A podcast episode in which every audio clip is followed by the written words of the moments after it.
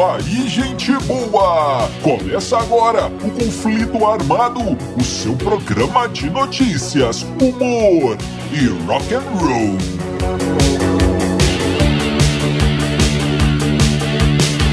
E vamos para as manchetes de hoje. Live Aid, o maior festival de rock da história, completa 35 anos. Como Fred Mercury ajudou a carreira dos Sex Pistols. Os 40 anos de Back in Black do ACDC. A estranha história da entrada de Kirk Hammett no Metallica.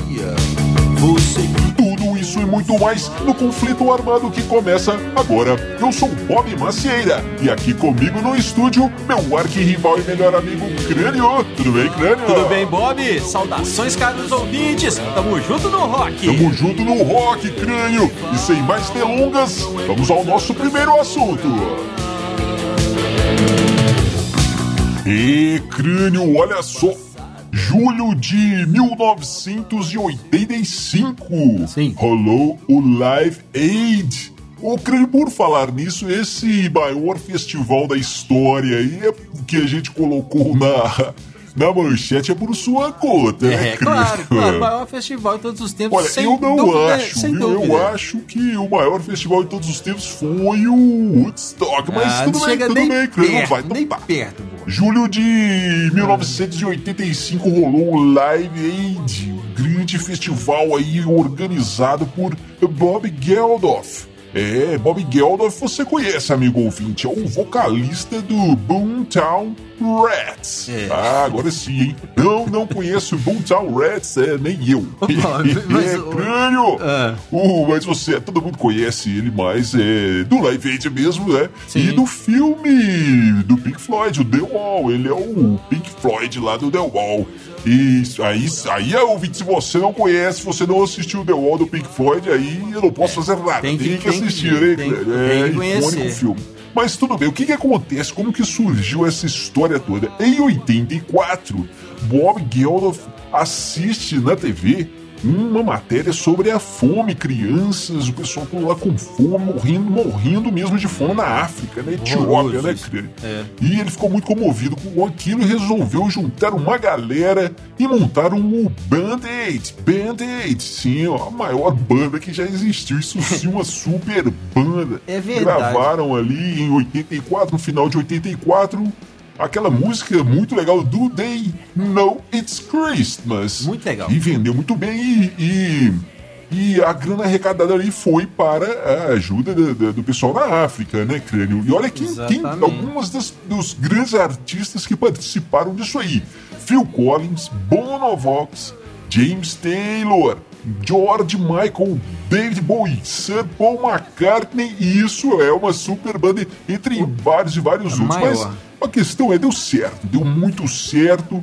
e Bob Geldof resolveu dar um passo a mais, o que foi sensacional. E fizeram o Live Aid e arrecadaram mais de 40 milhões de dólares e que- rendeu também muitos, muitas boas histórias, né, Bob, Crânio? Bob, tão, tão boas e tantas histórias Sim. que eu acho muito estranho não ter mais livros, documentários, filmes, séries É verdade, sobre, viu? sobre esse festival, cara. Tem pouca Porque coisa. é uma- foi uma coisa, um, um- um movimento gigantesco. Segundo o próprio é, Geldof, ele disse há pouco tempo que chegou, teve picos de audiência em que 95% dos televisores do mundo estavam ligados no Live Aid. Bom, Pois diz é. o Bob Geldof, não é, sei. sei, Mas o fato sei. é isso, tem pouco, poucos documentários. E um dia desses aí, ele, ele apareceu no canal oficial do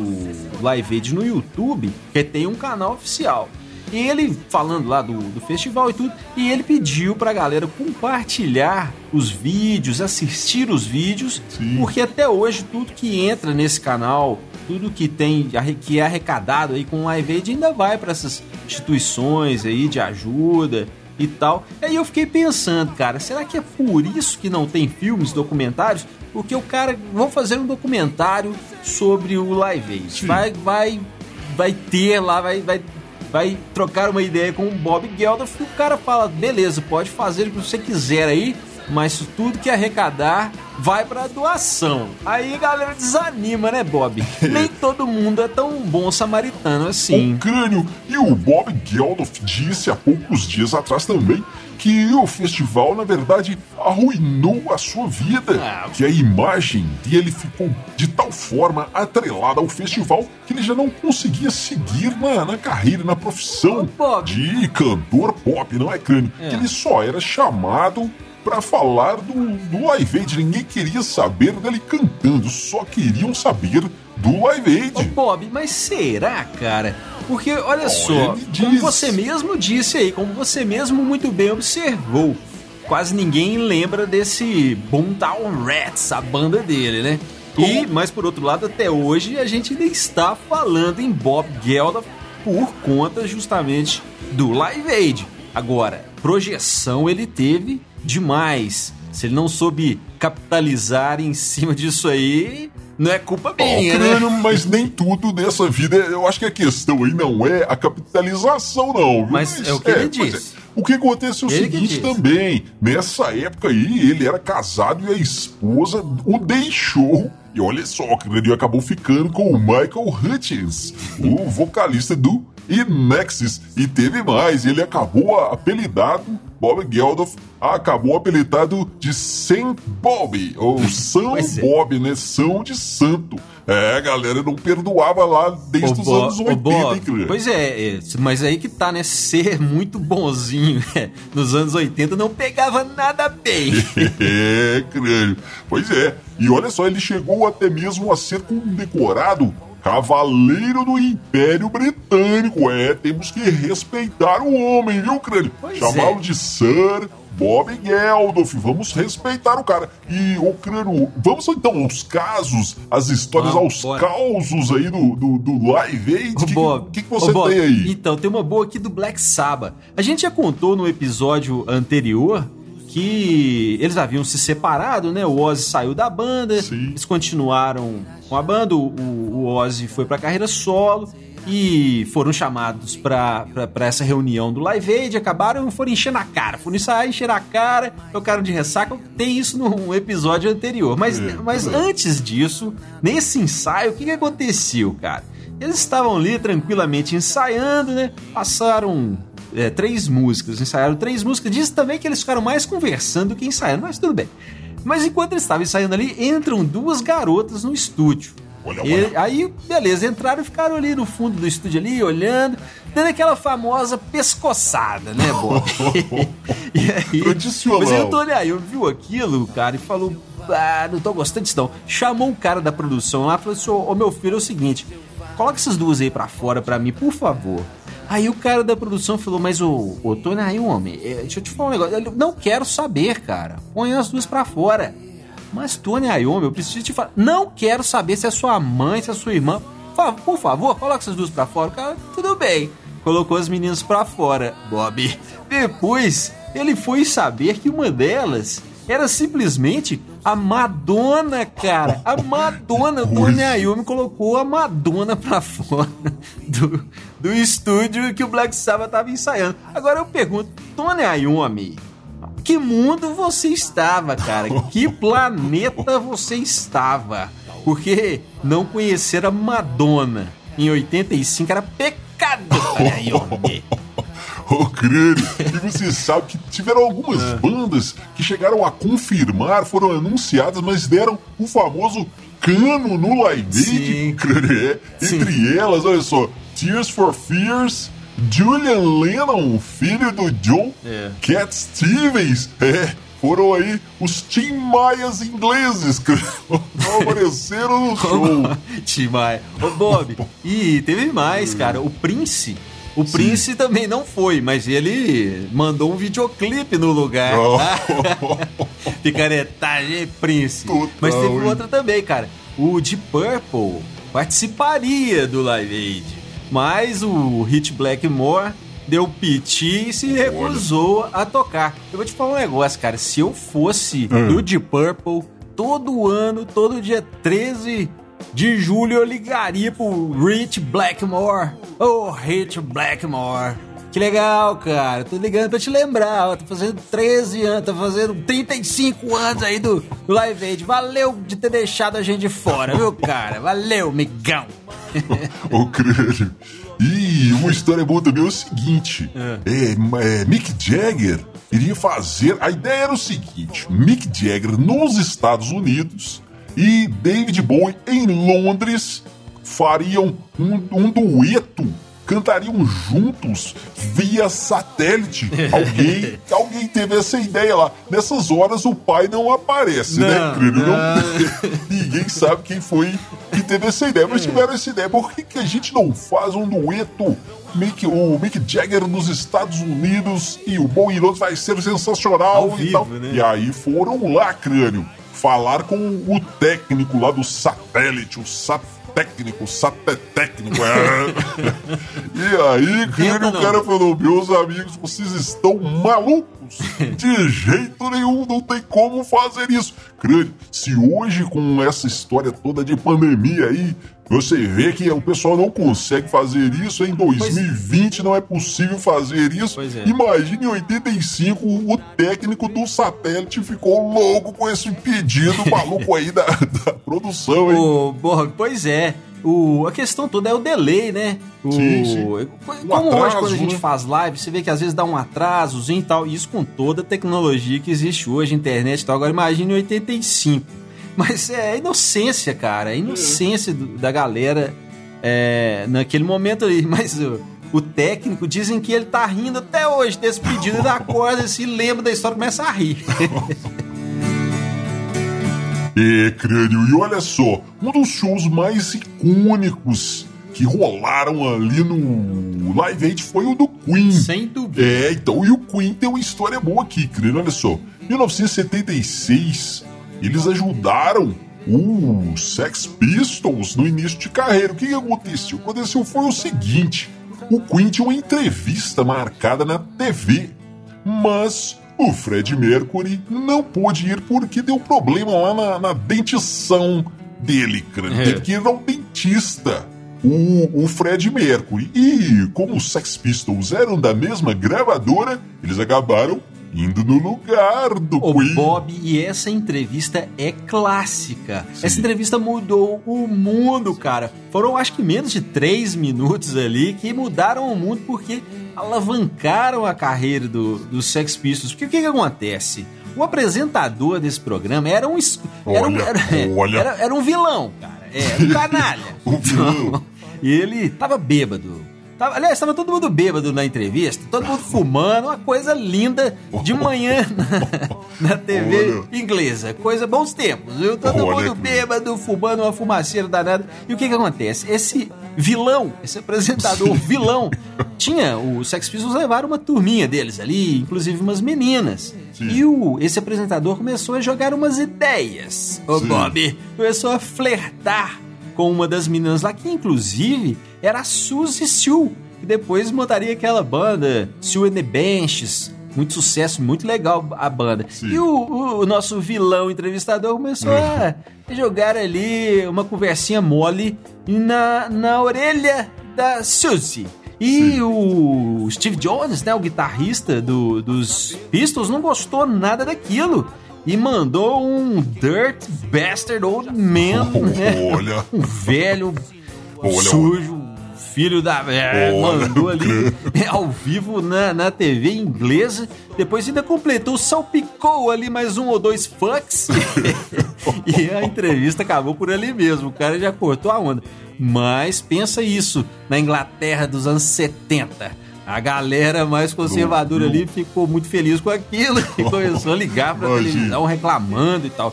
Sex Pistols tiveram um probleminha, cancelamento de shows ali no começo, mas isso mostrou quem eram de verdade os Sex Pistols e o que, que eles estavam dispostos e pretendendo fazer, né? Então, verdade. graças ao Fred Mercury, um dente podre do Fred Mercury, Sex Pistols aconteceram e deu no que deu. Valeu, Fredito, muito obrigado. E amigo ouvinte, não deixe de conhecer o nosso YouTube e também o nosso Instagram. É só procurar os Dillions que você vai achar muita coisa interessante no YouTube, os Dillions, no Instagram, os Dillions ou Crânio. É, estamos também comemorando agora em julho de 2020 os 40 anos de um disco icônico. É o Back in Black do é. ACDC faz 40 anos, agora em julho. O Crânio. E é o primeiro disco, foi o primeiro disco depois da morte do Bon Scott, né? O primeiro com Brian Johnson. Sim. E veja só, há uma certa controvérsia das vendagens, mas está entre 30 e 50 milhões de cópias Só. vendidas, um dos discos mais vendidos de todos os tempos do rock and roll. Que coisa! É, parabéns o... aí, Back in Black, parabéns Para... aí, CDC. Parabéns aí, CDC. Ô, Bob, e tem uma história muito interessante aí. O que acontece? Os caras foram gravar nas Bahamas. Sim. Porque não tinha estúdios na Inglaterra disponíveis ali e porque eles economizariam uma grana também e porque eram as Bahamas, né, cara? Quem que, não ia querer ir gravar é ali? Claro. Mas aí o que acontece? Uma, uma, um belo dia, uma bela noite, uma, um final de tarde, tava o Brian Johnson escrevendo, ele escrevia as letras, né? Sim. Com o produtor, os dois sentados ali no, no hotel e tal, no, aquelas cabaninhas ali e tal. E, e, tomando um, um scotch. e Sim, começou a rolar uma tempestade. Veio se aproximando uma tempestade tropical, né, cara? E o, o, o produtor falou: Olha, estão rolando trovões. E o, o Brian. O Brian Johnson disse: É, trovões rolando, chuva caindo, chegando como um furacão, com relâmpagos. e ele pensou, cara, isso tá parecendo um boletim do tempo, mas dá uma música. E foi assim que rolou o Hells Bells, cara. Legal, né?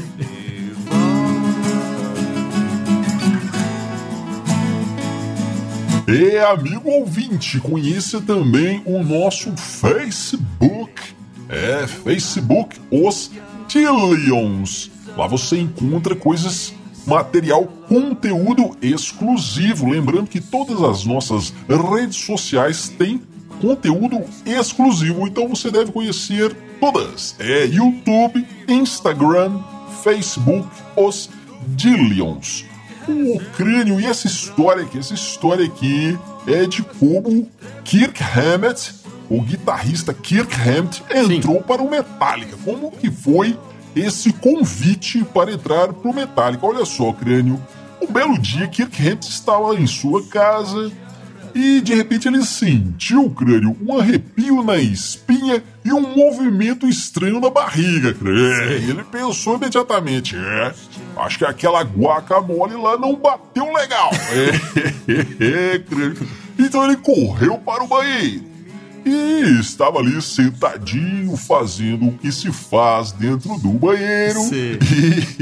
E toca o telefone, crânio. Olha só, ele veja bem, isso é o Kirk Hammett que contou, então ele não entrou em detalhes, mas será que ele tinha um telefone no banheiro? É, pelo é, jeito. É, porque nessa época não existiam celulares, né? Isso foi em 83. Mas tudo bem que ele que realmente atendeu o telefone, alô, quem está falando e tal. E era o engenheiro de som, amigo dele, engenheiro de som do Metallica, o crânio. Sim. E o cara, então, perguntou, Kirk Hammett, você, meu amigo, não quer entrar para o Metallica? Lembrando que o, o Kirk Hammett tocava numa outra banda, né? Que nessa época o Exodus. É. é. E, mas só que o Metallica já era uma banda bem maior, não era tudo que. Que, que, que virou, né? Ainda, ainda tinha muito sucesso para fazer, mas já era maior que a banda que o Kirk Hammett estava. Então, é, ele bem, acabou. Bem maior, né, Bo? Cara, eu quero sim, eu vou, claro. E desligou o telefone, crânio. Mas aí ele começou a pensar: olha só, eu aqui no banheiro, cara, fazendo o que se faz dentro do banheiro. E detalhe, gente, era 1 de abril. 1 de abril de 1983. É. Ele pensou: 1 de abril, eu aqui no trono e recebo um convite para entrar no Metallica. Ah, isso só pode ser brincadeira. é, crânio. Mas era verdade, deu no que deu, né? Banda multimilionária aí. E foi assim que o Kirk Hammett entrou, sentado no trono. Ô, Bob. pois é, fica aí uma mensagem para todos, né? Nesse momento de pandemia, né? Que toda essa confusão toda é no mundo. Fica aí essa mensagem positiva. Olha só, quando tudo tá uma Olha, é um olha. cocô, né? Oh, olha é Bob. É aí que as coisas boas acontecem. E mais um detalhe. Kick Hammett, Kick Hammett, é, se você pegar as duas primeiras letras, é KH. Ah, meu Coincidências da vida. ah, era só o que faltava, viu, crânio? Mas Ô, Criano, então vamos às suas considerações finais. Ô, Bob, então, no programa passado a gente falou sobre a, a, volta da amizade entre os Raimundos, Digão e Rodolfo. Sim, sim. E falamos que, os, que não tinha muita chance de, de volta, né? Mas os caras deram um, uma entrevista no programa do Bial e já estão falando aí em gravar uma música juntos e não sei o quê. Então volta logo, Raimundos. Fica, fica aqui minha, minha, minha, minha cobrança.